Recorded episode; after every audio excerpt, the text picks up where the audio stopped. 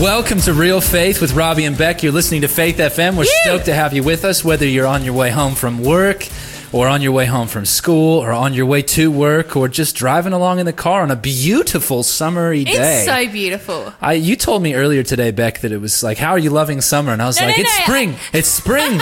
it's only spring." To clarify, I said looking. ah, I looking see. towards I summer. See. Yeah. I see. Well, how are you enjoying this summer-like day? I am very much enjoying this summer like day. On the way to the radio station this afternoon, I had a very pleasing experience. I was just driving along, looking to the side of the road, and as I looked, I was like, "Is that a dog?" It was in suburbia, like, and I and I was like, "No." You do no." love dogs. This comes up a lot.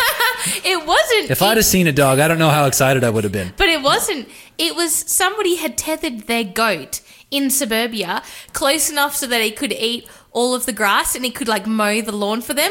That and it is- was that is so clever. It was so pleasing because I was just imagining, you know, he's like, ah, you know, Bertha, the lawn's getting long. We better chuck, you know, Bertie out there. Oh, I love Throw it. him out I the love front.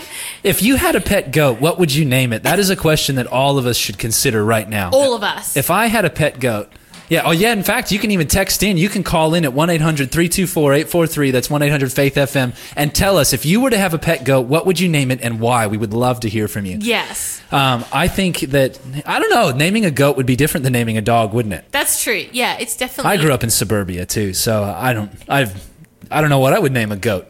Like I was thinking Spot, that's a bit of a dog name. Definitely. What I reckon about Stinky? Bertie. Stinky? Because billy goats are really, really pungent. Are they? I've what never about been around. Pung- Pungy'd be a good name, I reckon. I've never been around Billy Goats. Well, you're you're not missing.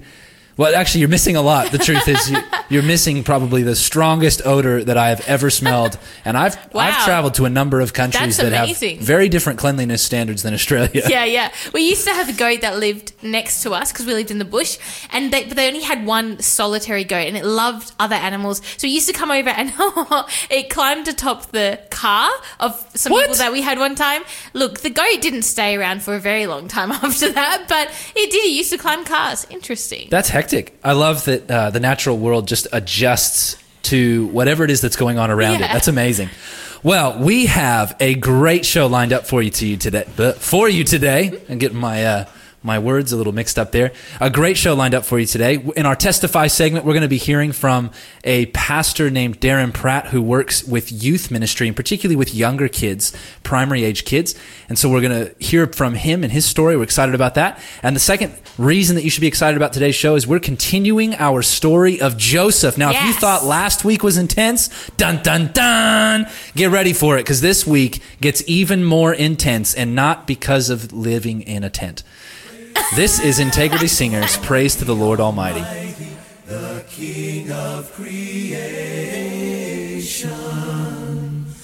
Oh, my soul, praise him, for he is thy rock and salvation.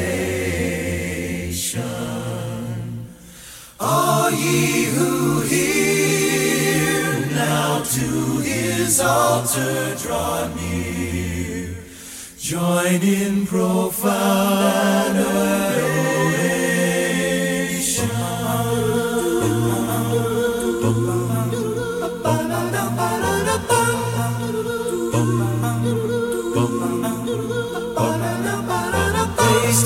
the Lord o'er all things so wondrously reigneth.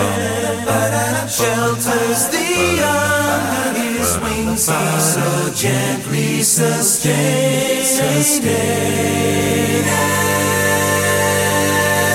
Have you not seen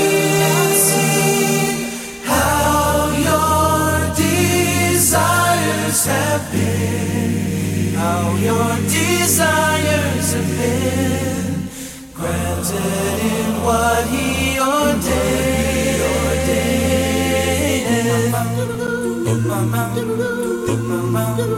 Praise to the Lord.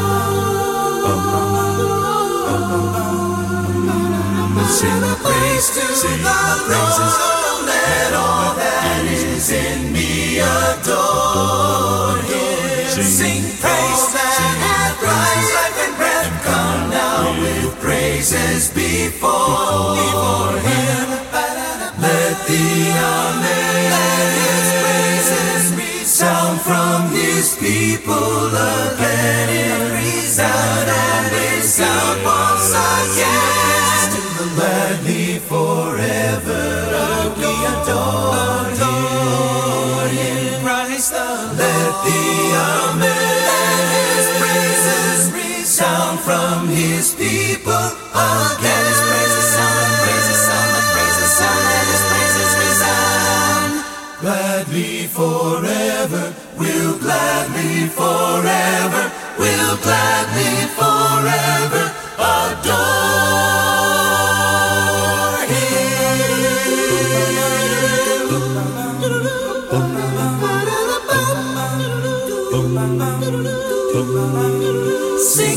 praises to the Welcome back to Real Faith with Robbie and Beck. Before we get into our weird and wonderful world segment, just wanted to remind you that if you have any spiritual questions or questions about the Bible or God, etc., we would love to hear them so that we can explore them with you towards the end of our show for our question of the week segment. So if you'd like to do that, you can call in at 1-800-324-843. That's 1-800-FAITH-FM. Or you can text in at 0491 064 669 or message us on our Facebook page, Faith FM Australia. Yes, absolutely. So, weird and wonderful world. I thought I would pick Egypt today. Egypt. To sort of be a so last week was camels. Yeah. This week was Egypt. Yeah, we're going with the Joseph theme. I think it was wise. I like it. Let's hear what you've got. I'm so excited. there were many facts about this is ancient Egypt, by the way. So one thing, ancient Egyptians loved board games. what? So no they, way. They loved to play board games. There was one called Senet, um, or Senek. uh, I don't know how to say it. They played it for about two thousand years or so. The Egyptians. so this was like, you know, as important to them as chess is to Yes. smart people. Absolutely. I like it. Um, oh, so something about the pharaohs that they had in the movies that we see and the Egyptian art, they're commonly depicted as like trim, taut, and terrific. But that was often That was not very. the case. That, that was a lot of alliteration. Absolutely, but it makes Trim, you feel taut, good. and terrific. I Well like done. it. So the Egyptian, so they were not actually well well manicured. Is They had saying. no, no. They had a lot of beer, wine, bread, and honey, and they had a drink they used to make out of dates as well. So they had a very sugary diet. So actually, they found um, because they had a lot of pr- preservation of the pharaohs, they found that a lot of them had a problem with diabetes, Really? with tooth decay, with being overweight. Really, Um, that's super fascinating. Okay, so I get what you're saying now. They they're often depicted as as muscular and athletic, Yes. trim and fit, but often they they actually had lifestyle disease. Yes, and so they didn't really look like that. Isn't that fascinating? Very interesting. So, You know, what's interesting about that as a side note Yeah. is that it's typically uh, uh, prior to the Western, the, the rise of the Western world, these lifestyle issues, cardiovascular disease, respiratory disease, type 2 diabetes, etc., these, these were primarily the diseases of the rich and the royal Yeah. because they're lifestyle diseases. And poor people in the, the greater history of the world, those who were not in the elite class, Yes. would be considered poor and would have been working in physical jobs and eating pre- predominantly whole plant based foods for the most part and working physically and active and in the sun regularly. So these people were healthy and fit and they were not dying from these kinds of diseases. Absolutely. But now we are dying from these diseases because we live the lifestyles Yeah. of the rich and the famous It's so from long true. ago. It's so true. Now I have that song going in my head. The rich and the famous. Anyway, anyway, So- we're gonna move on from that one. It's a part of my childhood I'd like to forget. Something else about ancient Egyptians is that they believed in more than 2,000 deities. So gods, they used to believe in. They had gods for, for everything. They had gods to do with danger. They had gods to do with animals, to do with chores. And they had different responsibilities, these gods, and they attributed different worship to them. Isn't that fascinating? Yeah. We often attribute that that large of a pantheon of deities to places like India, but I didn't know that there were quite so many in Egypt. Yes. It's fascinating also to consider that when Moses is being addressed by God to lead the Israelites out of Egypt, and there are 10 plagues that take place, most, if not all, of those plagues are addressing particular deities in their pantheon of gods. In other words, God is saying, I am more powerful than the things that you put your trust in, your superstitions. Yeah, Mm. absolutely. He wanted to be an example. God wanted the Israelites there to be an example to also bring. They spoke. Their their role was to bring from other nations and to draw people to the true God. That's right. And so that was something that they had in Egypt that God wanted them to do was to be a blessing to the Egyptians. You. This is something I didn't know that the Egy- Egyptians invented many, many things, like so many things that we use today, such as paper, pens, locks, and keys, and toothpaste. They actually Toothpaste, invented really? toothpaste, and this is one ingredient, um, one list they had. Oh, please tell me this is going to be bad. I have a feeling it was pretty bad. Powdered ox hooves, ashes, burnt eggshells, and pumice. So, so basically, just like chew on sand, and it's cleaner and going to have the same impact on your teeth. and this, but this was a better tasting recipe, probably. It Better tasting. This one had rock salt, mint, dried iris flower, and grains of pepper. So that one is probably a little bit better. Just, just, just think about that for a moment. One of them is ashes, chewed up horse hoof, and Eggshells. eggshells. Yeah. And the other one is mint, flowers, salt, and pepper. Yeah, yeah, yeah, yeah. I, I know which toothpaste I'm picking. And it's interesting because they did a um a, de- a group of dentists tried them out, and so I think that they were Were either like, of them effective at all in Look, maintaining gum health? I don't know, but they were they were marketed that way. Um, and one last thing that I wanted to say is that they also invented the 365. Robbie's laughing in here, it's making me laugh. They also invented the 365 day calendar. So and the 12 months um, that was invented in Egypt, in ancient Egypt. So those were some f- amazing facts from Egypt that we have today. So I want you guys to tune in uh, next week to see what we're going to be talking about. It might be something further to do with Egypt or our Joseph theme. That's fascinating. I love that there's so many different things we can learn from history from these different cultures and that through them we see little glimpses of God's goodness and we also see the brokenness of humanity in there with horse hoof toothpaste perhaps. It teaches us a lot about humanity, doesn't it? This is Wes King Spin You Round.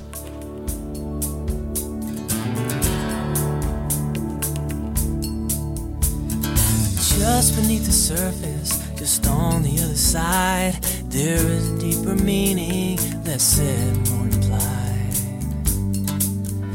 What we get from these five senses is part reality, but the real is really made up of what the eye can't see.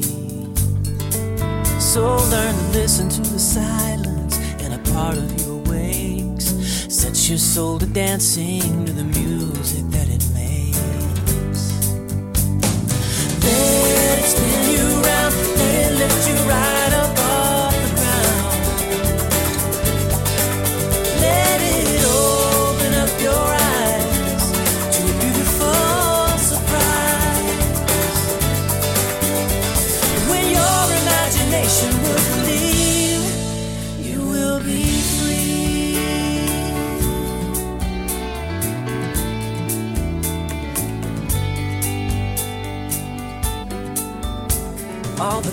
Just don't add up, the things you can't explain.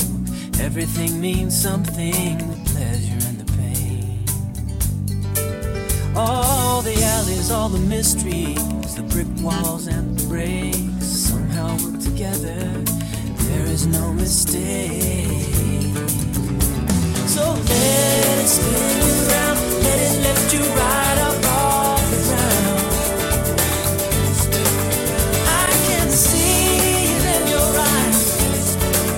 you be.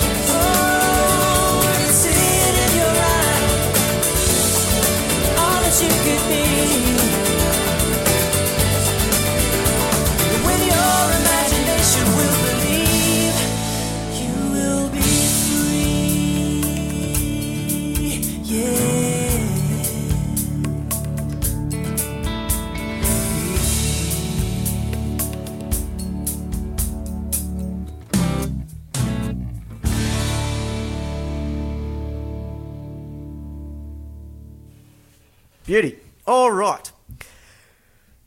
Ready to go? Let's Do it. Welcome back to the show. We uh, have come time to the testifies part of the program. And at today's guest, we have got Pastor Darren Pratt. Welcome to the show, Darren. awesome to be here. Now, Yep. Darren, you are the Director of Children, Family and Junior Youth in Yep. the North New South Wales Conference. And today you're going to be sharing a little bit of a story of how God has worked in your life. Yeah, um, one time when I stared death in the face and lived to tell the story. Deary, deary me. So this happened about 10 years ago. I'm being a pastor, a lot of driving. Um, our conference is fairly big, um, the area of New South Wales. Um, we go from the Hawkesbury near Sydney, right up to the Tweed near Brisbane, and out to Bourke and Lightning Ridge, out into the centre. So I do about 60,000 kilometres a year in my vehicle. Just a couple. and at that stage, I owned a Holden Astra station wagon, and it was a really, really good car. Um, really enjoyed the car. And on this occasion, July 10 years ago, so it's pretty cold out there, um, travelled out to Inverell, um, sort of to Kings Plains Station, um, we were doing ministers' meetings for the weekend. And so, yeah, in July it gets really cold in between Inverell and Glen Innes, and we went bush, and in the middle of the bush, you can Google it, there is a real huge castle. Really? Yeah, just this Kings Plains station is this Kings Plains historic castle. Just this regular old castle sitting in the middle of nowhere. middle of the bush, kangaroos and emus wandering around and whatever else, and suddenly a castle with battlements on top and um, all sorts of things. Um, and Mr. I think it was Mr. Villiers, he came out from Scotland, wanted a little bit of home, so he just decided on He his came and- station. he brought a castle. he built a castle. yeah, yeah. So it's got 16 bedrooms and about five or six bathrooms and Oh, wow. the dungeon and the vault and all, all those sorts of things. So, Wow. so we were having a ministers' meetings in this castle. It's amazing. quite spectacular. It, it, it, it blows your mind. Um, I think now it's a bit of a bed and breakfast or whatever else, and um, yeah, um, if you Google it, you'll find it. It's there. And so it was a fun weekend. Right Friday night, did some presentations, and then Saturday morning had to drive back to Glen Innes to preach. So I got dressed in my best suit and whatever else, and um, hopped in the car. And overnight, it had rained, and rained, and rained. I see. Um, only out there it just rains, and they have what they call flash floods. Yes. Now, growing up on the Murray in Mildura, where I grew up, you knew a flood was coming for two weeks. You got warning, yes, a flood's at Albury, it's coming down. You get your stuff lifted and you're ready for it. Flash flood, it hits, you don't know it's coming, and it takes everything in its path. So um, I got in my car and started to drive and realised, hey, there's water over the road, but hey, I'm driving a Holden, I'll be okay. I'm a, I'm a country lad. So I drove through the first um, crossing, and it was, it was not too deep, just up to about half up the tyres, and yep, this is fine. Um, three more times I come to water over the road and hop out, check it. Yep, I can do this, and drive through. Little did I know that the owner of the castle phoned and said, "Don't go out today. All roads are cut off. Flash floods are warning. Don't go anywhere." I've already left, so no one Oh no. no one tells me. I don't know this. And of course, out there, there's no phone signal. So um, I didn't know. I kept on driving and doing my thing to get out to the road to go and preach, as good preachers do. Anyway, I came to about seven, uh, six, six or seven crossings, number six, um, and bit deeper. And I looked at it and said, I actually waded into it, took my shoes and rolled up my trousers, waded in for a stick and checked the road still there. And yeah, this is fine. I can do this. I'm in a Holden. So I drove in and drove really slowly. And you don't want the wave to come into your engine and flood your engine. You sort of just got to drive slowly and make a bow wave and just sort of push your way through. I got through and I was coming out the other side when the car stopped. Oh no. I tried to turn the key, nothing. Tried again, and the car sort of rolled back while I was trying back to the middle of this crossing, and yeah, I was oh, stuck. Oh no. it wasn't going to start, and I thought, well, I'm a country lad, I'll be okay.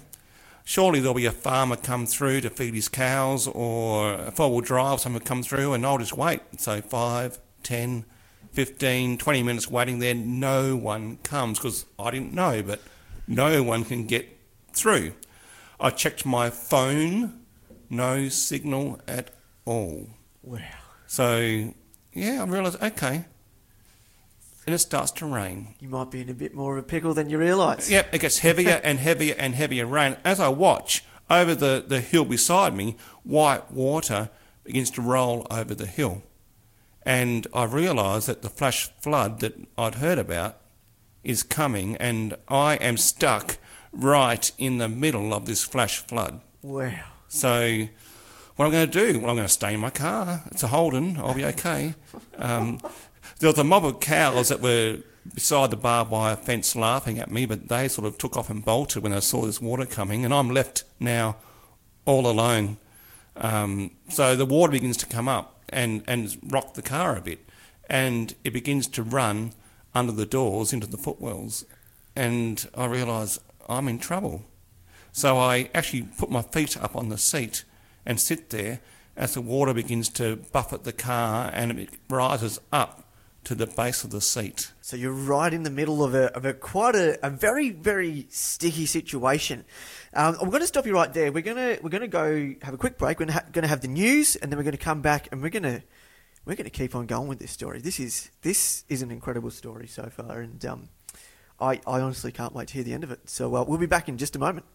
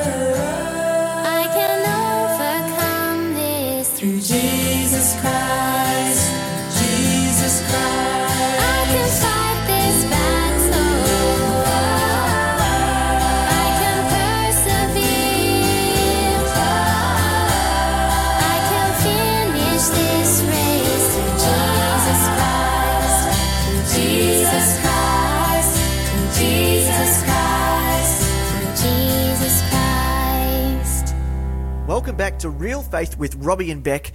Uh, we're joined by Pastor Darren Pratt, who is telling us quite an incredible story. Now, Pastor Darren, you were just telling us how you were driving. You went to this castle, which was sounded very, very cool, um, and then you decided to, to leave during torrential rain and flash flood, uh, flash flooding, and um, the water had just started seeping in underneath the door and risen to the top of the seat. And um, can you tell us what uh, what happens next? What happens from there? Now, I realise that I'm going to get out of here and I need to swim for it, or else I'm going to get washed downstream, who knows where, and no one will ever find me. And who knows, I've heard of people dying in flash floods and never been found again. So all this stuff is going before my eyes. And so I take off my shoes because they're brand new. My wife said don't wreck them. so put them right up in the back of the station wagon where the highest part. And by now the water's come to the base of the steering wheel and the car is starting to almost become like a boat. And so I get my laptop don't want to lose my sermons and put that right up the back underneath my shoes, the highest point in the car. And then I climb out onto the window. And out the window Yep, yep. onto the roof and sit there in the rain. And my life flashes before me. And all these things start to come into my mind. Well, this could be it. This could be it for me. Um, I washed down through that barbed wire fence and like a grater and downstream and Who knows what could happen to you? who knows? Who knows? And at that moment, it's funny. You know how you, you learn memory gems and doctrinal texts and Yeah, memory yeah. verses in Sabbath school and, Yeah. and JMVs? All these verses start flashing back. And Really? I realised, hey, yeah, it's worth learning those because they, they are helpful. So one comes to mind is um, the angel of the Lord encamp around those that fear him and he delivers them. And that's in Psalms. And then another text comes, and I'll read this one to you because it's one of my favourites Isaiah 43, 2 to 3. When you go through deep waters, I will be with you. When you go through rivers of difficulty, you will not drown. Wow, how perfect is that? Yeah, so, so that's what I learned as a five year old or six year old, whatever, when I started adventurers. Yeah. And now it's flashing through me as a 45 year old. And um, I say, okay, the car is now moving across towards the barbed wire fence. And I realise it's time for me to make a swim for it. It's now or never. And I'm, I'm quite calm. I'm quite calm. And I say a prayer, and it goes like this Okay, God, if this is it, make it quick and painless. But if I survive, I will do my job, tell boys and girls about you and your saving grace. So it's up to you, God, um, whichever we want to go. Then I think of my wife and my kids and think, well, they'll be okay. They've got life insurance on me, and so they'll be millionaires. and then it hits me that I'll be okay because I have life insurance in heaven Indeed. so I'm going to be okay, whichever way this goes. Then I take a run across my car and I dive out as far as I can. And where I land, it's right on the edge of the road where the grader goes through and pushes up the dirt on these dirt tracks. So I'm able to dig my feet in and with all my force push my way through that water and I make it out to the edge. Wow. I pray a prayer of thanks. Then I run. I run like Forrest Gump all the way back six kilometres to the castle because it's two or three degrees. I'm soaked in my suit. I've got to keep warm, so I run to keep warm. I And you're walk barefoot during this too. and barefoot, that's right. I walk in dripping wet like a drowned rat where the pastors are having their Sabbath school, just as they're doing the mission story. They hold a committee meeting. They abandon Sabbath school, hop in their four-wheel drives, and we all drive back to find Pastor Darren's car. We arrive back there, and the car's now against the fence. So a couple of the braver pastors wade out because the, the flash flood goes as fast as it comes. The main water's gone. It's just back to what it was, which is drivable. So they wade out, snatch the car, get the rope on, and we tow it back to the castle. Then I open the doors, and the real miracle occurs. Because at that moment, I had boxes on the back of my seat Yeah. for the pastors. One had posters in it, picture of Jesus, Yeah. and it said, "Christ is the head of this house, Indeed. the unseen guest every meal." The silence to every conversation in a box. Now remember, the, the water's come up to the top of the seat. I can see the watermark where it's come up. It's covered those boxes on the back seat. Not one poster was wet. Wow. Beside, had some books to give to the pastors. Think Orange was called. What happens when the church and family come together? A copy for every pastor. Not one of those got wet. And beside it, on the back seat, not even a box, just sitting on the seat, was my Bible, NIV Study Minister's Bible, um, gold edging. I picked it up and everything else in my car was wet, by the way, in the station wagon. My computer survived, it was up in the highest spot. And the shoes? And the shoes. but on the back seat that should have been covered was his Bible. And um, it's got gold lettering.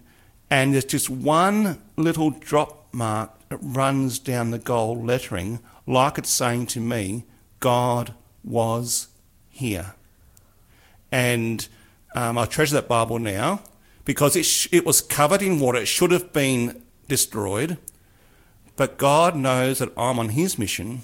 I'm doing His work to His glory, to His honour, to His praise, and His gear for ministry was preserved. The car was written off, but I'm okay.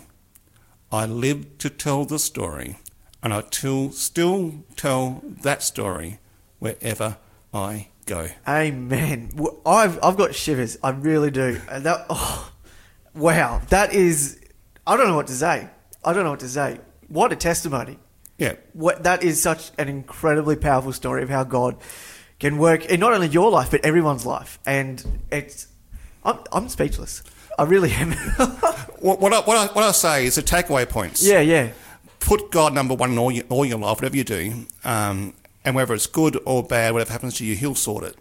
Number two, learn those memory gems because you never know when you're going to need them. and number three, don't drive through water over roads. Indeed, indeed. Well, Pastor Darren, thank you very, very much for, for joining us.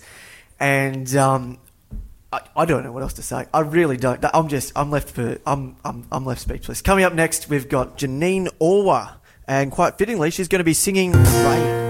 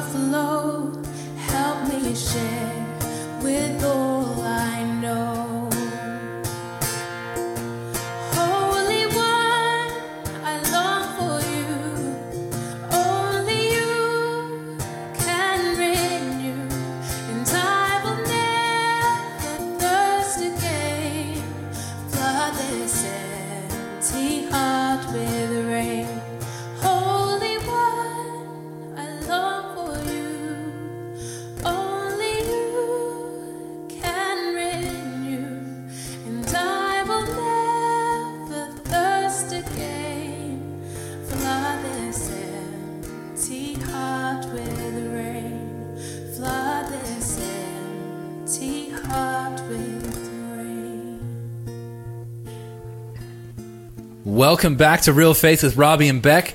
We're stoked to have you with us. We have now come to my favorite portion of the show. There are a lot of parts that are almost favorite. Like there's a lot of great parts of the show, but my favorite part is the actual Bible study. So we're about to jump into Genesis chapter 39 for section 2 of our story of Joseph. Now, if you've got any Bible questions and you'd like to call in with those, we'd love to hear from you for our question of the week segment later. And you can do so by calling 1 800 324 843. That's 1 800 Faith FM. Or texting in at 0491 064 669. Or hitting us up on our Facebook page, Faith FM Australia. So last week we ended on a bit of a cliffhanger. Yes. Young Joseph, 17 years old, came to look for his brothers. They plotted to kill him. One of them talked him out of it, said throw him in a hole instead, and then he was sold as a slave to a tribe of Ishmaelites who are distant relatives to these people. Yeah. And uh, that's where we left off, taken as a slave. So let's find out what happens next in Joseph's story. Hopefully it gets better, but we're going to find out if maybe it gets worse before it gets better. I don't know. I don't know. We'll have to hang on and You, find you out. You don't know.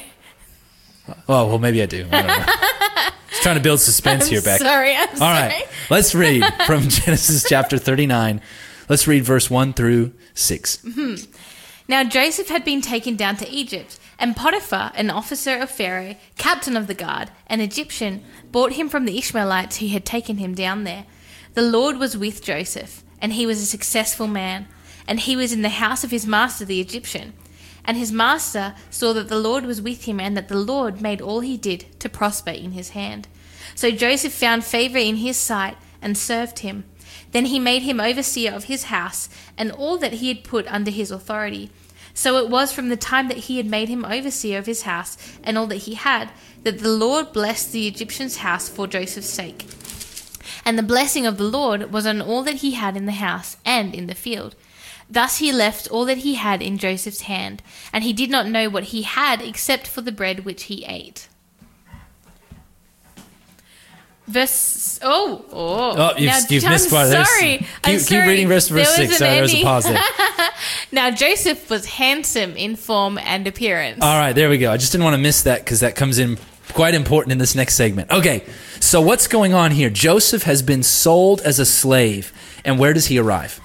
So he arrives basically in the slave trading place, I would say, in Egypt. And Potiphar, who is um, very high up in Egyptian society, has looked at Joseph, decided he's quite a good slave. He looks like he's got the goods, and he says, I'm going to take him to be a slave in my house. All right, so imagine if if this was me. I'm going to be honest here. If this was me and I had been taken as a slave, I think I would probably have a pretty rebellious, angry disposition. That's just based on my own observation of my own personality over the last 30 odd years, right? So think about this.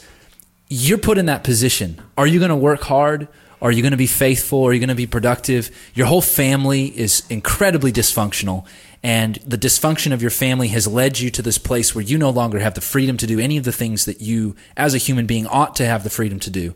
You're sold as a slave. You're working for a high up person under this foreign leader, and what are you going to do? Yeah, I feel like it would be incredibly difficult. I mean, honestly, you're saying his family's dysfunctional. They are dysfunctional. They don't even love him. Like, if you think, I think, okay, the only ones who love him probably are his mum and his dad, maybe his little brother, but all of his brothers don't love him. Like, so he probably has, he wants to be at home, but has very little tie emotionally to those people. And I think you're right. Like, he's grown up in, in a position where he knows about the God of his fathers. And now he's probably in a position where he's like, hmm, God doesn't seem to be looking after me. You know, there's a there's a time that comes in many people's lives where they have grown up in a context, perhaps a church context, where they have they have seen an experience of their parents' religion. Perhaps their parents have a faith in God, a faith in Christ, Yeah. but it's not really their faith. And often when people come to this experience where they, they've seen their parents' faith, they've participated in that to some extent as a young person, they come to a point where they experience great difficulty in their life or they see the challenges the hypocrisy of their of their family which Joseph clearly would have been seeing and they arrive at a difficult position like this and at this point most people choose to walk away. They lose faith in this God but what's amazing about Joseph in this story is that at this point in his life he gives God an opportunity Yeah, the He- opposite happens. that's right. He gives God a chance. And through giving God a chance and, and continuing to live in the ways that he had learned were the ways of God. Not because Joseph's perfect, not because Joseph's anything great, but just because, I mean, what else you got? You got two choices either walk away or give it one last shot. And so Joseph gives it this shot. And it's amazing that God actually takes care of and provides for him in this context. And it says that everything that Joseph put his hand to was blessed. yeah, amen. And there's a lesson in this for us, I think. And that's that God's blessing is often just in doing what God says to do. It's not like God has to supernaturally come down and either give you blessing or not give you blessing. You know, God's ways are clear from Scripture. And when we follow God's ethics, when we have integrity, typically the blessing just comes out of the fact that we've had integrity, that we worked hard. Like there's blessing in and of that itself. And so he does this and God blesses him. Yeah. And this is beautiful. It's he blesses him so much. Now, this is not like what I would call the prosperity gospel that if you just do what God says, then all of a sudden you're going to be rich and wealthy and healthy. Well, obviously not because he's doing what God says and God's blessing him, but he is a slave. So God blesses him in the midst of this and brings about these amazing results to the point that Potiphar sees that this young man who believes in this this God called Yahweh, this Jehovah, whatever name, however we want to translate it into English, the Lord, he sees how he has integrity and a work ethic, and that even though he's a slave, he continues to do the right thing. Yeah. He's, he's not willing to sacrifice his integrity because of his destitution. And it's amazing because at this point, uh, I think there's an incredibly important thing to remember. The dysfunction of your family does not have to determine your future. And I think that's important enough to say it again. Let me say it again. The dysfunction of your family and your past does not have to determine the direction of your future. And Joseph doesn't let that be the case. Joseph comes from this place of dysfunction, but he continues to seek for God, and God blesses him in the midst of this. But does that mean there's no more challenges? No. Definitely not. Now, before we go on, what was that last line that it said about Joseph? See, I thought this was in the next verse, but it says Joseph was handsome in form and appearance. Now, this is crazy, right? So it says that just before that, it says that Potiphar, who was the slave owner, it says that he trusted Joseph so much that he didn't even worry about where his bread came from. He just trusted everything to Joseph. Joseph was given full rein and privilege in his house, authority over everyone else. He trusted him that much. And it says here that Joseph was handsome in form and healthy and young. And let's find out what happens next. Let's keep reading. And it came to pass after these things that his master's wife cast longing eyes on Joseph, and she said, Lie with me. But he refused and said to his master's wife, Look, my master does not know what is with me in the house, and he has committed all that he has to my hand. There is no one greater in this house than I, nor has he kept back anything from me but you, because you are his wife. How then can I do this great wickedness and sin against God? All right, let's pause there. So, what's happening here? Yeah, without being too graphic. Basically, Potiphar's wife is trying to seduce Joseph. She sees that he's handsome and good looking. Um, she's a woman of authority. She probably thought that he wouldn't say no, he's a slave. And yeah, she's trying to seduce him. And basically, Joseph says, no, it would be a sin. And he doesn't even just say it would be a sin against your husband. He said, how can I do this to your husband? But also, it would be a sin against God. Now think about this: as a young man taken away as a slave, this would be a big temptation, right? He's got nobody. He's got no no family. He's got no connection. He's got no wife. He's at he's at an age where they would have been marrying at that time. You know, being a teenager, lots of hormones going on. I don't think that she would have been an unattractive woman, considering she was in the elite class of these Egyptians, right? So here he has this opportunity before him to to do something that would indulge his his fleshly desires and he would probably get away with it without anyone ever knowing. Mm-hmm. But he holds to his integrity he says no no no no. I can't do that. Look every, everybody everybody in this house has been put under my charge. I've been given this this place. And he says beyond that i can't i can't sin against my god and do this. This is this is not okay. Mm. I'm not willing to throw away my integrity for a moment of pleasure. And this is astounding to me. This is this makes Joseph a hero in my eyes because he's willing to withstand to these things to be faithful to God. It's a beautiful thing. Now, what happens next? Is it just a one off? We're going to find out when we come back from the break. This is Caedmon's Call, God of Wonders.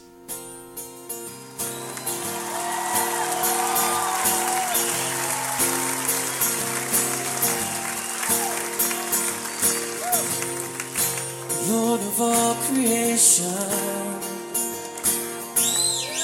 Oh, water, earth,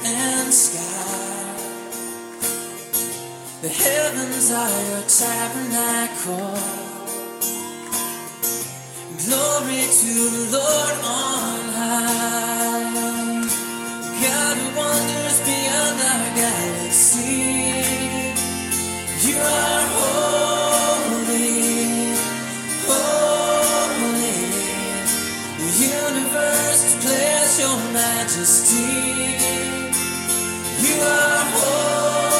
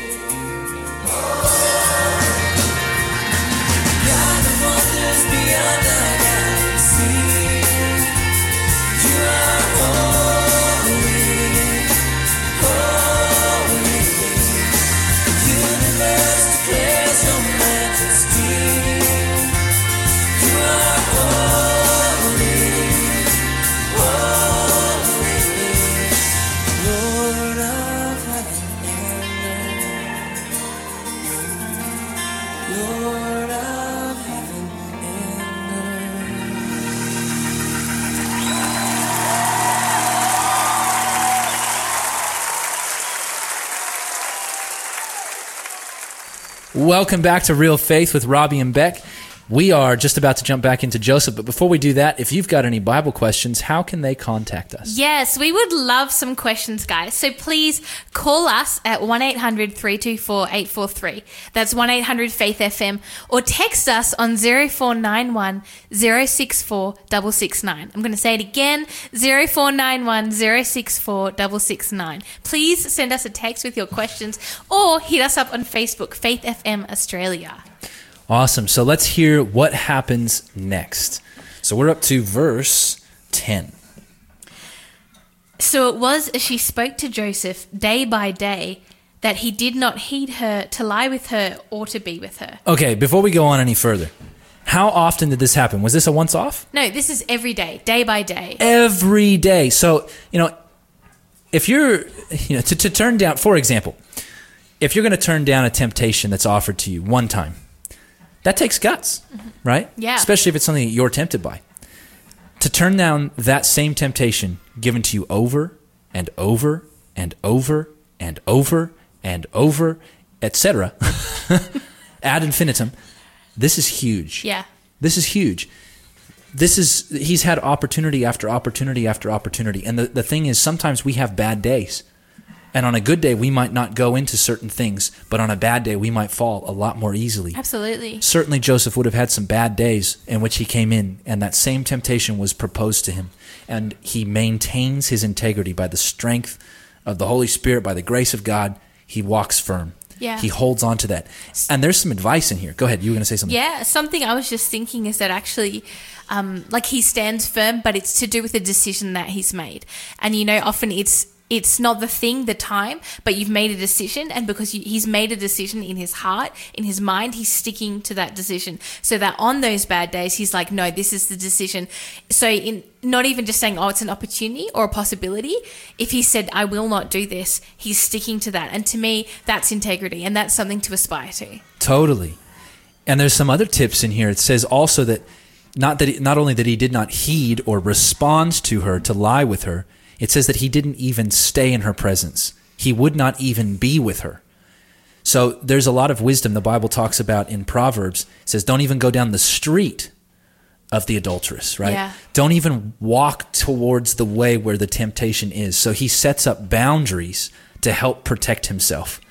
And that's a great piece of advice. If you're struggling with any temptation, whatever that may be, whether it's connected to your computer or a substance or a relationship, etc., he says, don't even go down that path. Close the doors that put you in a space where you're going to be tempted. He says, this is wisdom. This is wisdom. This is protecting yourself. So if you struggle with, with alcohol, for example, maybe you should identify the places where that becomes an issue for you and spend some time away from those places. Yeah. Right? This is incredibly practical advice. that's something that um, resonated with me when, when one of our mutual friends actually shared about his problem with alcoholism and how for a period when he was coming really out of that and he's been clean for years now but coming out of that he wouldn't go to restaurants where they served alcohol because for him at that time it was too much of a temptation. Mm-hmm. I think now he can go to those restaurants and he just doesn't have any alcohol but for him he was like i need to put this in place. And so his boundary was not even going to those restaurants. And i think that also sometimes for time periods we have different boundaries you know and for him that was that time and so yeah i just want to encourage any of our listeners if you're struggling with something maybe you have to put stringent things in place and ask some friends or people to hold you accountable so that you can stick to those things Fully, fully. I love that. And I love that Joseph cared more about his long term goal than falling down in these these smaller things. And I think something that's beautiful from it as well is that in terms of his long term goal, jo- Joseph didn't know where he was going. Like he didn't know where God was leading him. He didn't know how he would be provided for, who he would marry, where he would be living. But his long term goal was to serve God and to do the best he could wherever he was. And I think that sometimes we don't see the future. I don't see the future for my life, you know, what's happening next year, the year after that. Um, but trusting in God, you do the best you can where you are now. And that's what God calls us to do. He doesn't call us to know the end, but He calls us to be faithful. Mm. Preach it, sermon, sermon, preacher. I don't know. That was bad. Anyway, moving on. Let's read verse 11 onward. But it happened. Oh, I've got the I giggles. Sorry, we got the apologize. giggles going. Let's keep So going. Verse 11. I'll stop laughing. But it happened about this time when Joseph went into the house to do his work, and none of the men of the house was inside, that she caught him by his garment, saying, Lie with me. But he left his garment in her hand and fled and ran outside. And so it was when she saw that he had left his garment in her hand and fled outside, that she called to the men of her house and spoke to them, saying, See, he has brought in to us a Hebrew to mock us. He came into me to lie with me, and I cried out with a loud voice. And it happened when he heard that I lifted my voice and cried out, that he left his garment with me and fled and went outside. So she kept his garment with her until his master came home. Then she spoke to him with words like these, saying, The Hebrew servant whom you brought to us came in to me to mock me. So it happened as I lifted my voice and cried out, that he left his garment with me and fled outside. So it was when his master heard the words which his wife spoke to him, saying, Your servant did to me after this manner, that his anger was aroused. Then Joseph's master took him and put him in the prison, a place where the king's prisoners were confined, and he was there in the prison.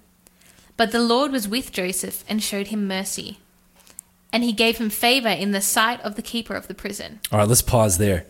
Okay, so what's happened? Yeah, it's a really um, hectic story. So she's tried again to seduce Joseph. She grabbed his garment, she grabbed his clothes. So she's laid a trap out for homeboy, right? Yes. She's literally pounced on him. Yeah.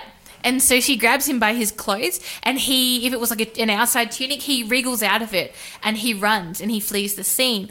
He just wants to get away. And so she keeps hold of this clothing, and then now she's embarrassed. I don't know what she's feeling rage. So now she's laying a trap for him, saying, He's tried to do exactly what I did to him. So she's saying he tried to seduce me. And so she's lied to the servants, then she's lied to her husband. And it's even bigger than that. She's claiming that he came and attempted to rape her. Right? Yeah. This is huge. That's an accusation that will, you know, we, we know this. This is a huge accusation. yeah. You know, this this kind of claim would would put him in a position where Potiphar, whether there's evidence or not, he would be very angry, right? He would be incredibly angry. He might put Joseph to death. He might do all sorts of things, and he might ask, "Well, where's the evidence?" Because you know he'd seen him to have such integrity. Maybe he questions his wife, but she's holding his garment in her hand. Yeah. the garment that he wears every day. And I think for me, actually, that's where I think that Potiphar knew his wife probably better because it says his anger was aroused, but it doesn't say necessarily against who. And it says that Joseph was, he put him in prison, but he put him in the king's prison in a higher area where he would be looked after. And if you look at the, the penalties of the day, if he really believed that he had um, attacked his wife, he would have killed Joseph but he doesn't do that. And so to me it really shows that yeah, he he has questions about his wife and so he still wants to look after Joseph, but he needs to look after his wife's integrity. So in doing so he doesn't want to kill Joseph, so he puts him in prison. He doesn't know what to do with him. So he, he puts him away. No, I never thought about it that way. That's interesting.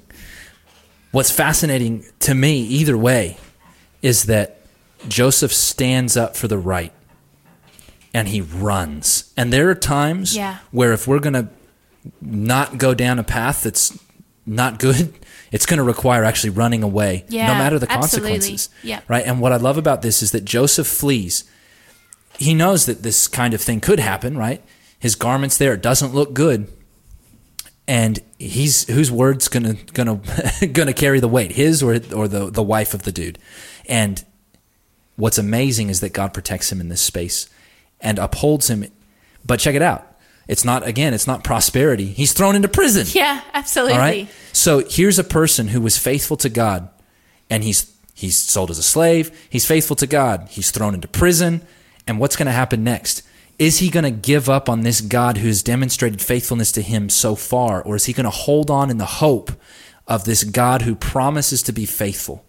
Right? He's seen the stories. He's heard the, how God has been faithful to his father, to his grandfather. He would have heard the oral traditions of how God had rescued Noah through the flood. He would have had access to this information. And the question is, is he going to remain loyal to this God? Now, check this out. We're going to read one more passage before the break. So let's continue from verse 22 to the end of the chapter. Then Joseph's master took him and put him in the prison, a place where the king's prisoners were confined, and he was there in the prison. But the Lord was with Joseph and showed him mercy, and he gave him favor in the sight of the keeper of the prison. And the keeper of the prison committed to Joseph's hand all the prisoners who were in the prison. Whatever they did there, it was his doing. The keeper of the prison did not look into anything that was under Joseph's authority, because the Lord was with him, and whatever he did, the Lord made it prosper. So check this out, right?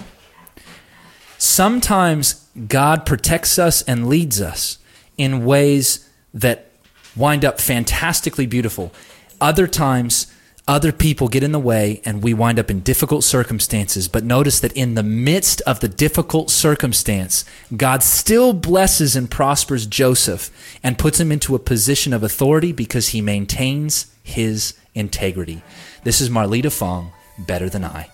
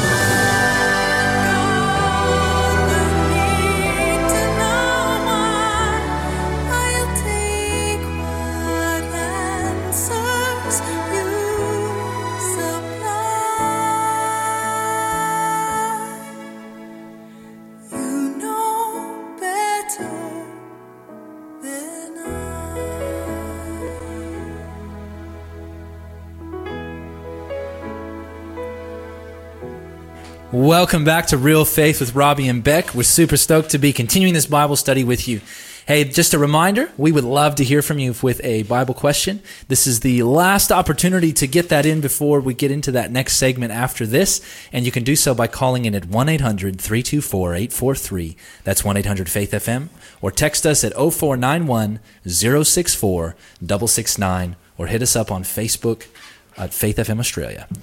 All right, so Joseph's just been thrown into prison, and yet he maintains his integrity by God's grace in this space. And by the way, it takes God's grace to maintain your integrity when you are falsely accused and condemned multiple times, by the way, and put into these positions when you're rejected by your family, when you are doing the right thing, and then you are put in jail on false claims, right? It's in these moments where it would be very easy to think, man, I should just give up on all this stuff. Where's God? And yet he continues to have faith in this God who is his redeemer. Now that takes grace. Yeah. To be able to do that, to be able to continue to to do the right thing in the midst of these kinds of challenges. So let's find out what happens in the prison. So we're now in Genesis chapter 40 and let's start with verse 1. It came to pass after these things that the butler and the baker of the king of Egypt offended their lord the king of Egypt. And Pharaoh was angry with his two officers, the chief butler and the chief baker. So he put them in custody in the house of the captain of the guard, in the prison, the place where Joseph was confined.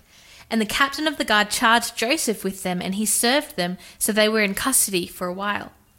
Then the butler and the baker of the king of Egypt, who were confined in the prison, had a dream, both of them, each man's dream in one night, and each man's dream with its own interpretation. And Joseph came in to them in the morning, and looked at them, and saw that they were sad. So he asked Pharaoh's officers who were with him in the custody of his lord's house, saying, Why do you look so sad today? And they said to him, We each have had a dream, and there is no interpreter of it. So Joseph said to them, Do not interpretations belong to God? Tell them to me, please. Awesome. Okay, so Joseph's in the prison and he's in charge of all of the prisoners underneath him. And it says that the captain of the guard, he, he didn't even ask questions. He just, Joseph demonstrated such integrity that he just left him in charge and didn't even worry about it. He's like, oh yeah, Joseph will just do the right thing because he'd seen him do it over and over and over again. Yeah. This is amazing, right? And I- I how- you never it- see this happen in a prison. Yeah, I believe it would have taken time as well. You know, it would have taken time for this prisoner to work his way up. And he was doing the right thing consistently day by day. And by doing that, his integrity showed through. And now he's in a position where he can be a blessing. And I think that that's amazing because we don't know when those positions or those times will come up.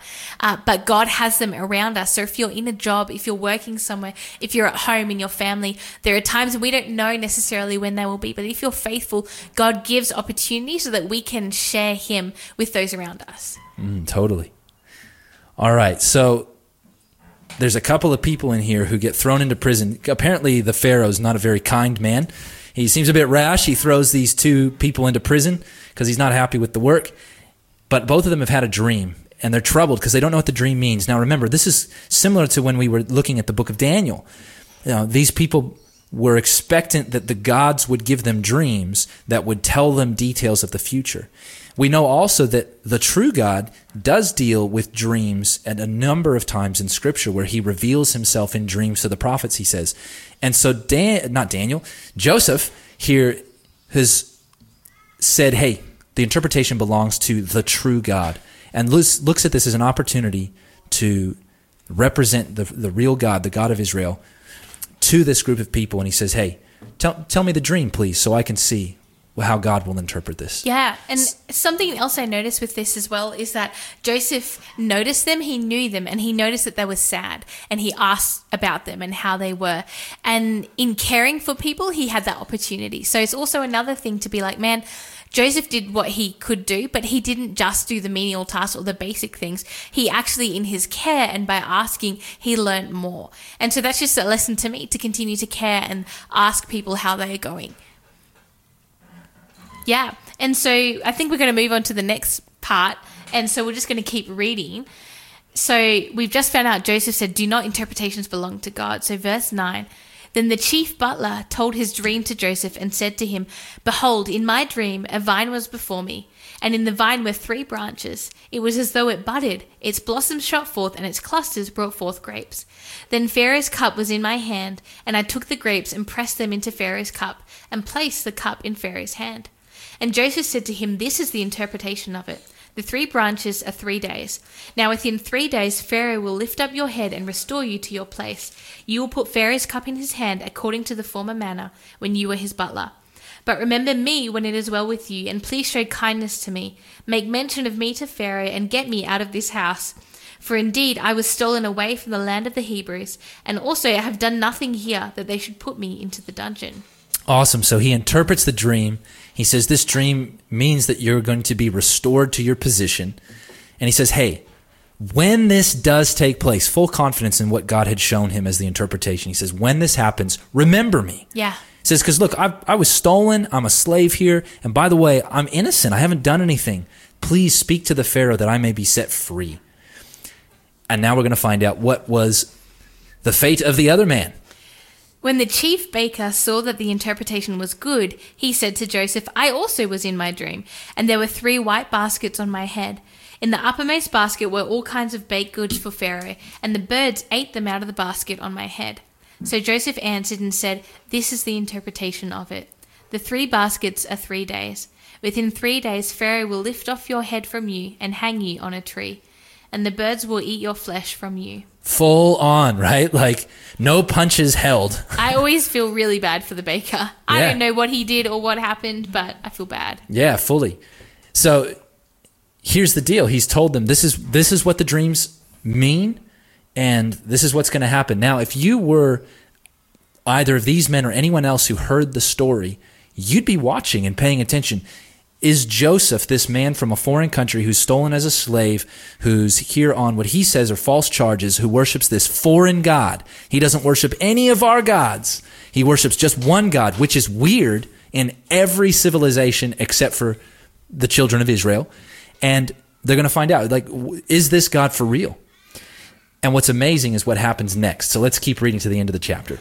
Now it came to pass on the third day, which was Pharaoh's birthday, that he made a feast for all his servants, and he lifted up the head of the chief butler and of the chief baker among his servants. Then he restored the chief butler to his butlership again, and he placed the cup in Pharaoh's hand.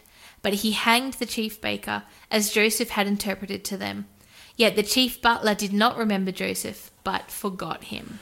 Ouch, right? Like, so, okay, a couple things. First of all, exactly the, no, sorry, what took place was exactly the same as what Joseph had foretold. Yeah. He says, this is, this is the interpretation. God is the one, this God, the only true God. There is no other God. He says, this God gives interpretations of dreams. And then he gives the interpretation, full confidence. Three days from now, this is what's going to happen. And it happens exactly as he says. But what's the, the most heartbreaking part of the story so far? Oh well, two things. One, the baker actually does die. Yeah, that's- mo- I mean, I we don't know. He might- he might have for. deserved it. He he possibly could have deserved it. But two is that they forgot, and the butler who was restored, he was so joyful, and I just think, how could he not think I'm here because of this guy? But he forgot Joseph. He left him in prison, and he forgot him. Yes, this is so sad. And we're going to find out next week that it was a significant length of time before he remembered Joseph. Yeah. And this, I- man, I think this is a huge lesson to us. We should not be so self focused, so self indulge indulgent, and so selfish that we forget the very people that bless us Yeah. right? And you know, we do this all the time. We we often look at the blessings that God gives and then forget the giver because we're so focused on the gift. But Joseph's here left in prison for no wrong that he has done. He's been faithful. How is God going to rectify this situation? And we're going to find that out next week. What does God do? But what's amazing to me is that Joseph continues to maintain his integrity. Yeah, it's beautiful. It's something that um, is something to aspire to. I look at this story and I think, man, would I have done that? Would I have just sat in jail in the corner and had a pity party? What would I have done? Um, and I think it's such a good thing that Joseph spent his time wisely. And, and I think, man, I want to be like that. Wherever I am, whatever I'm doing, I want to spend my time trying to do what God has called me to do and to be the kind of person He's called me to be, even if I don't see the future. Yeah. It's true. It's this is this is what we want and the only way to achieve that is by close personal connection with God cuz there's no way he could have survived this instance without that. This is Paul Baloche. Open the eyes of my heart.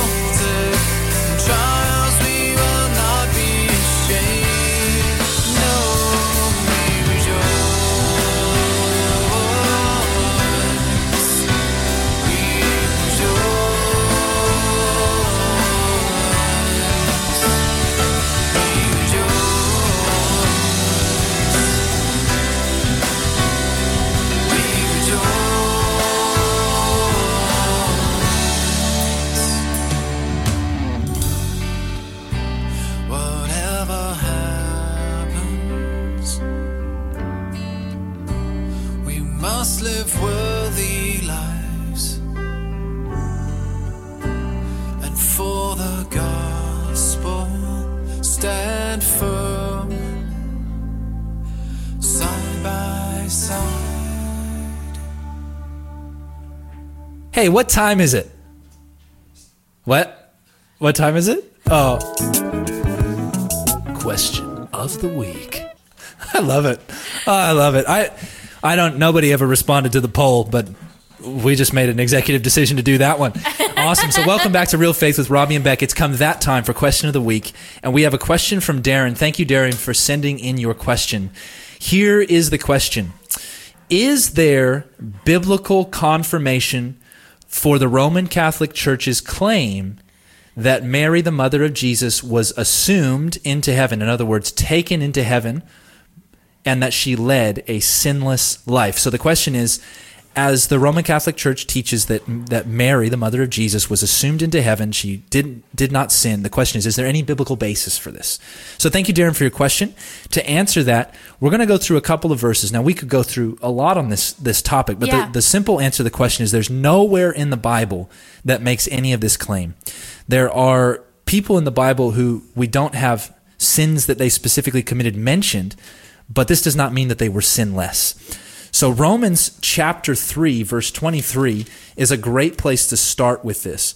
Um, Romans 3:23 says, "For all have sinned, not just some, not everyone except for Mary. It says all have sinned and fall short of the glory of God." And then if we come across a few chapters to Romans 6 verse 23, it says, "For the wages of sin is death." In other words, when we sin, the rightful earnings that we deserve from sin is death. So, for the wages of sin is death, but the gift of God is eternal life in Christ Jesus our Lord. So, the simple answer is Mary was a sinner just like every other person who has been born. The only sinless man to ever live was Jesus Christ. And we know that from Hebrews 9 as well as other places. Um, but Mary was just another person like you or me. She was privileged. She was blessed to be the mother of Jesus. And she must have been a pretty righteous person, I imagine. But yet she was not sinless. Hmm. To answer the second part of the question, it says now that all who have sinned have died. So the next question is, well, is Mary in heaven? And we're going to look at just a couple of verses to answer that question, but this could be explored in greater detail. So if you or anyone else does have greater question and would like to know more about what the Bible says happens to a person when they die, please send us a message via the, the call-in numbers, um, or you can hit us up on our Facebook page and we can contact you with information and help you with some Bible study information. But here's the short answer. In both the Old Testament and in the New Testament, the Bible is very consistent about what it says happens to a person when they die. I'm going to start with just a couple of passages from the Old Testament and then a couple from the New. Yeah. In the book of Job, chapter 14, it says in verse 10 through 12, But man dies and is laid away. Indeed, he breathes his last, and where is he? As water disappears from the sea and a river becomes parched and dries up, so man lies down and he does not rise. And then it says this interesting word. In other words, man is buried in the ground when he dies, and it says, Until the heavens are no more, they will not awake, nor be roused from their sleep. Isn't that interesting? So it describes death as a sleep. We see that consistent in the Old Testament and in the New. We see that in John chapter 11 with Lazarus, for example, where Jesus raises him from the dead. But notice it says that they will not arise until the heavens are no more. And that's going to come in consistent with the New Testament as well. Ecclesiastes 9, verse 5 confirms this in the Old Testament. It says, For the living know that they will die, but the dead know nothing. And they have no more reward, for the memory of them is forgotten. Also, their love, their hatred, their envy have now perished. Never more will they have a share in anything done under the sun. There are many other verses that could be looked at in the Old Testament, but I want to flip to the New Testament to just to give a couple of quick examples. So in 1 Thessalonians chapter 4, Paul is writing to a group of believers in Thessalonica, or Thessalonica, if you like to pronounce it that way. and he says to them, Hey, I, I don't want you to be worried or grieved in the way that the, the non believers are grieved when someone dies. And this doesn't mean we can't be sad for losing a loved one, but he says this is the reason. In verse 16, he says, For this we say to you, by the word of the Lord, that we who are alive and remain until the coming of the Lord, we will not precede those who are asleep. And by asleep, he means dead. Mm. Then he says, For the Lord himself will descend from heaven with a shout, with the voice of an archangel, and with the trumpet of God. And then it says this the dead in Christ will rise first. It says then that those who are alive when Jesus comes will be caught up together with them in the clouds to meet Jesus in the air. And so we have this this confirmation happening. The Old Testament, the New Testament, both confirming that when we die, we stay asleep in the grave. We don't know anything, and we stay that way until the second coming of Jesus. There's one other passage uh, that's I think worth mentioning because it it describes this further in the New Testament. Because you might be asking, well, I'd, I'd like another piece of evidence. And so 1 Corinthians chapter 15, verse 51 through 54 gives another great example. And it says here, Behold, I tell you a mystery. We shall not all sleep, but we shall all be changed. Now, remember again, the terminology here for sleep, Paul is talking about human death. In a moment. So, when, when shall we be changed and how? He says, In a moment, in the twinkling of an eye, at the last trumpet. For the trumpet will sound, and the dead will be raised incorruptible, and we shall be changed. And he then goes on to say, We have corruptible bodies that must put on incorruption, In other words, we will we have sinless or sorry, we have sinful corrupted bodies that die, that age. He says, but when Jesus comes, the dead who put their faith in Jesus will be raised from the grave and in a moment will be given new, glorious, sinless, perfect bodies to live with God forever. And so there's two examples that we have, uh, or a few examples of people who have made it to heaven. Now you might think, well, how did they get there? But it's not not because there was anything good in them, but because they responded to God's faithfulness and God chose them for a select purpose. So Beck's going to tell us about those few people. Yeah, so we have one um, person who died and then was taken to heaven after that, we find, um, which is Moses. And so it talks about that in Deuteronomy that he dies. And then in Jude, it talks about Moses um, being fought over. So you can look that up if you want to have a So deeper Jude Bible verse 9. Jude verse 9. Um, and Moses gets then taken to heaven. And we know that because Jesus, what is called on the Mount of Transfiguration, where Jesus is transfigured, um, basically Elijah and Moses are there with him. And so we know that Elijah also was taken straight to heaven, which we see in Second Kings. And I was just going to read that verse.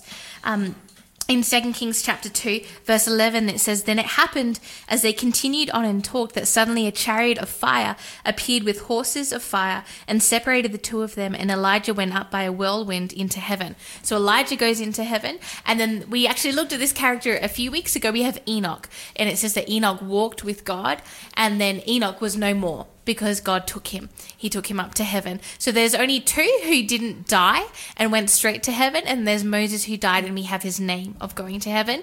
And then in the New Testament, we have a group of people who were raised um, when Jesus was raised as well. So there you have it. So the the answer to the question, Darren, and thank you so much for calling in, is that based on the Bible, there is no basis for Mary being either sinless or for having been assumed into heaven. Um, so wherever that belief is derived from, it's not derived from Scripture. Um, yeah. So thank you for listening in to that. Uh, one thing that I find really powerful about about this truth is, you know, sometimes people are are challenged by this because of our presupp- presupposed ideas. But the beautiful thing is that there is there's none of our dead loved ones are up there watching the pain and the suffering that is going on in this world, which would really be not a pleasant experience. Thank you for the question of the week. This is Fernando Ortega, All Creatures of Our God and King.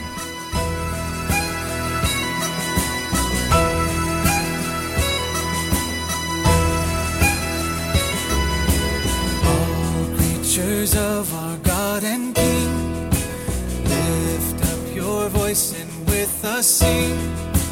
Hallelujah, Hallelujah.